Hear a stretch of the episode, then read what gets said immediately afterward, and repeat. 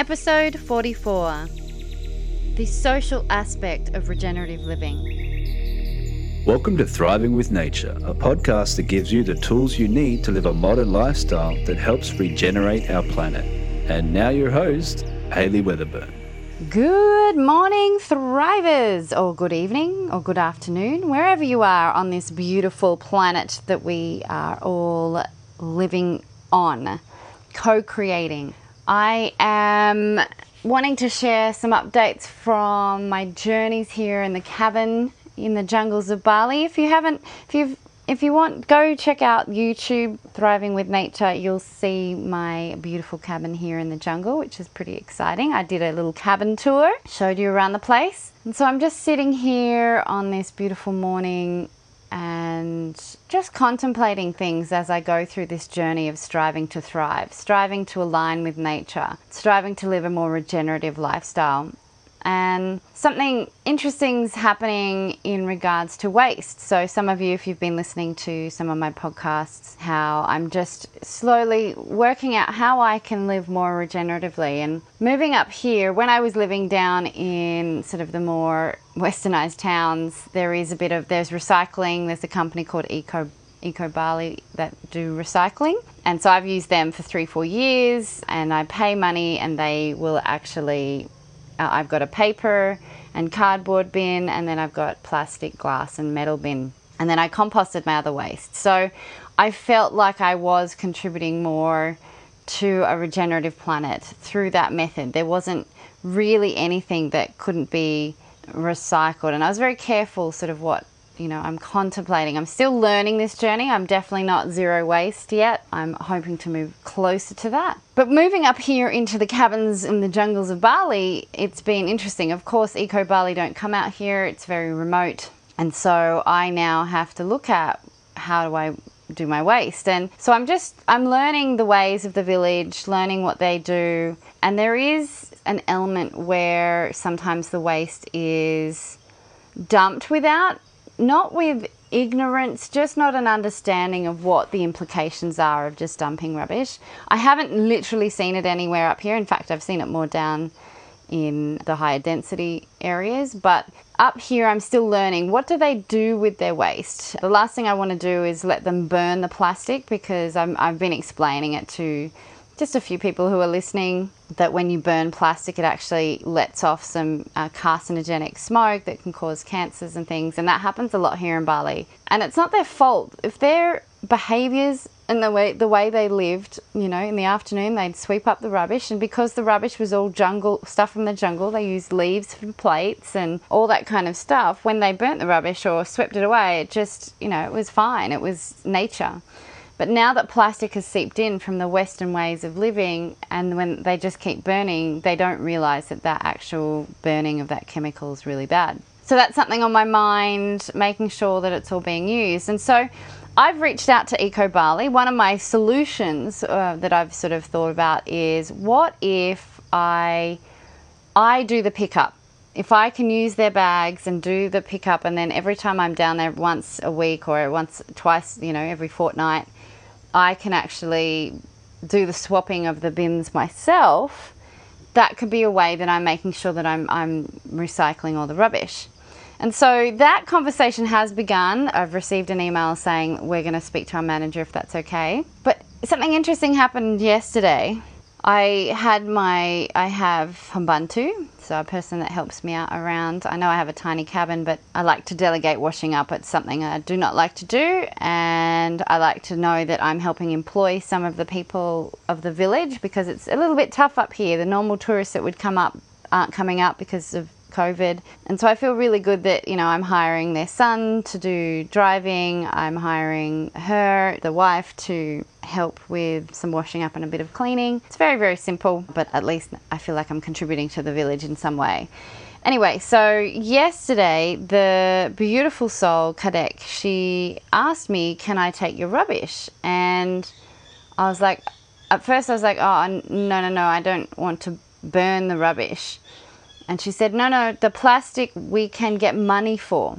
And I was like, Ooh, okay, interesting. That's great. This is good. And I'd only read probably a week earlier about how in some regions of Bali right now is there's plastic for rice where people can if you collect plastic and bring it to this area you'll get bags of rice and I was like that is amazing that is so good and Bali's starting to be cleaned up. I saw in another separate post of a friend who lives in another area of Bali they mentioned it as well and said, wow, the, the rivers are being a little bit clearer because plastic's being collected. And so when Kadek mentioned it to me that she's going to get money for it, I was like, maybe it's reached up here. So of course I was like, yes, for sure. And I, but I did ask, what about the plastic and the metal? What hap- I mean, the metal and the glass, what happens with that? And in my rough Indonesian, I could understand that there was they there was some kind of method of recycling, or that that got taken down to another area. So at this point, I'm happy. So I said yes, for sure, take it because I was like, if that in any way gets them more money to take my rubbish, then that's amazing. So it's cool to see that there's these cycles. I'm interested to see what they do with the plastic that the people that are swapping it for rice. But I love that that thinking and that way of how do we help our communities in this way, help the environment in the same way. So yeah, so that's that's I'm still learning to understand that. And something else that I've started as of yesterday is I've actually started doing some Indonesian one-on-one lessons. So for many years now, 6 7 years I've been here, I do speak I would say an basic intermediate level of Bahasa. I can have full conversations. I don't know if my grammar's great. I'm just, I'm, my vocab isn't huge, but I can have a basic conversation. When it starts to get deeper, I have to use Google Translate. But my, my language is increasing. And something that's really important, I believe, is the integration of the social aspect of integrating into a community as well as you know environment and all those kind of things. So it's really important that i can communicate with the locals. Now there's two languages spoken here. There's bahasa bali which is actually balinese and then bahasa indonesia which is indonesian. And indonesian came about because there were 16000 islands. We need to combine one language so that we can all understand each other because there's 16,000 different dialects. And so um, that's how Bahasa Indonesia came about. And so pretty much most people can speak Bahasa Indonesia, Indonesian language. Most of the elders, but around here they speak Balinese to each other, but also have Indonesian. So I'm learning a bit of Balinese, but I know that if I can get fluent in Indonesian and help be able to communicate and share my vision, but more importantly, it's not about me sharing, it's about me hearing, about me learning what is the community here, what's happening, how do they work through this, what do they do, and just get an understanding and get to meet the people, get to meet the humans.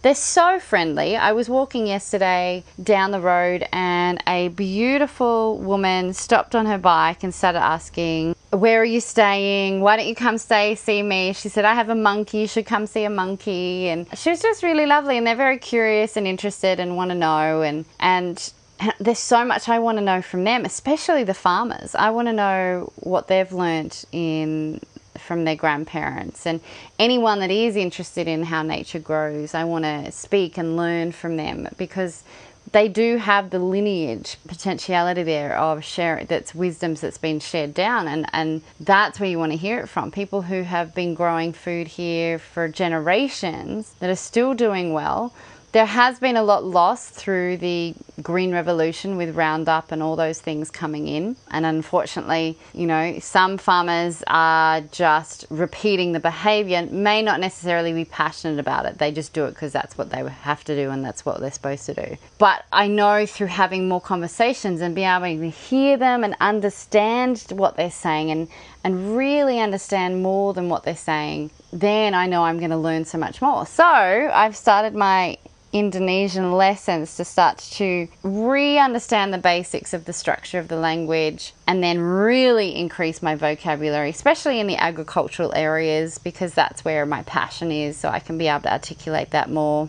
So, regenerative living for me is not just about the environment, it's not just about making sure that we are also living with the social aspect, the human aspect. So, how can I contribute to this community? What can I learn from this community? How does this community is there something in this community that I could help bring that would benefit the whole community that they are willing and want to learn?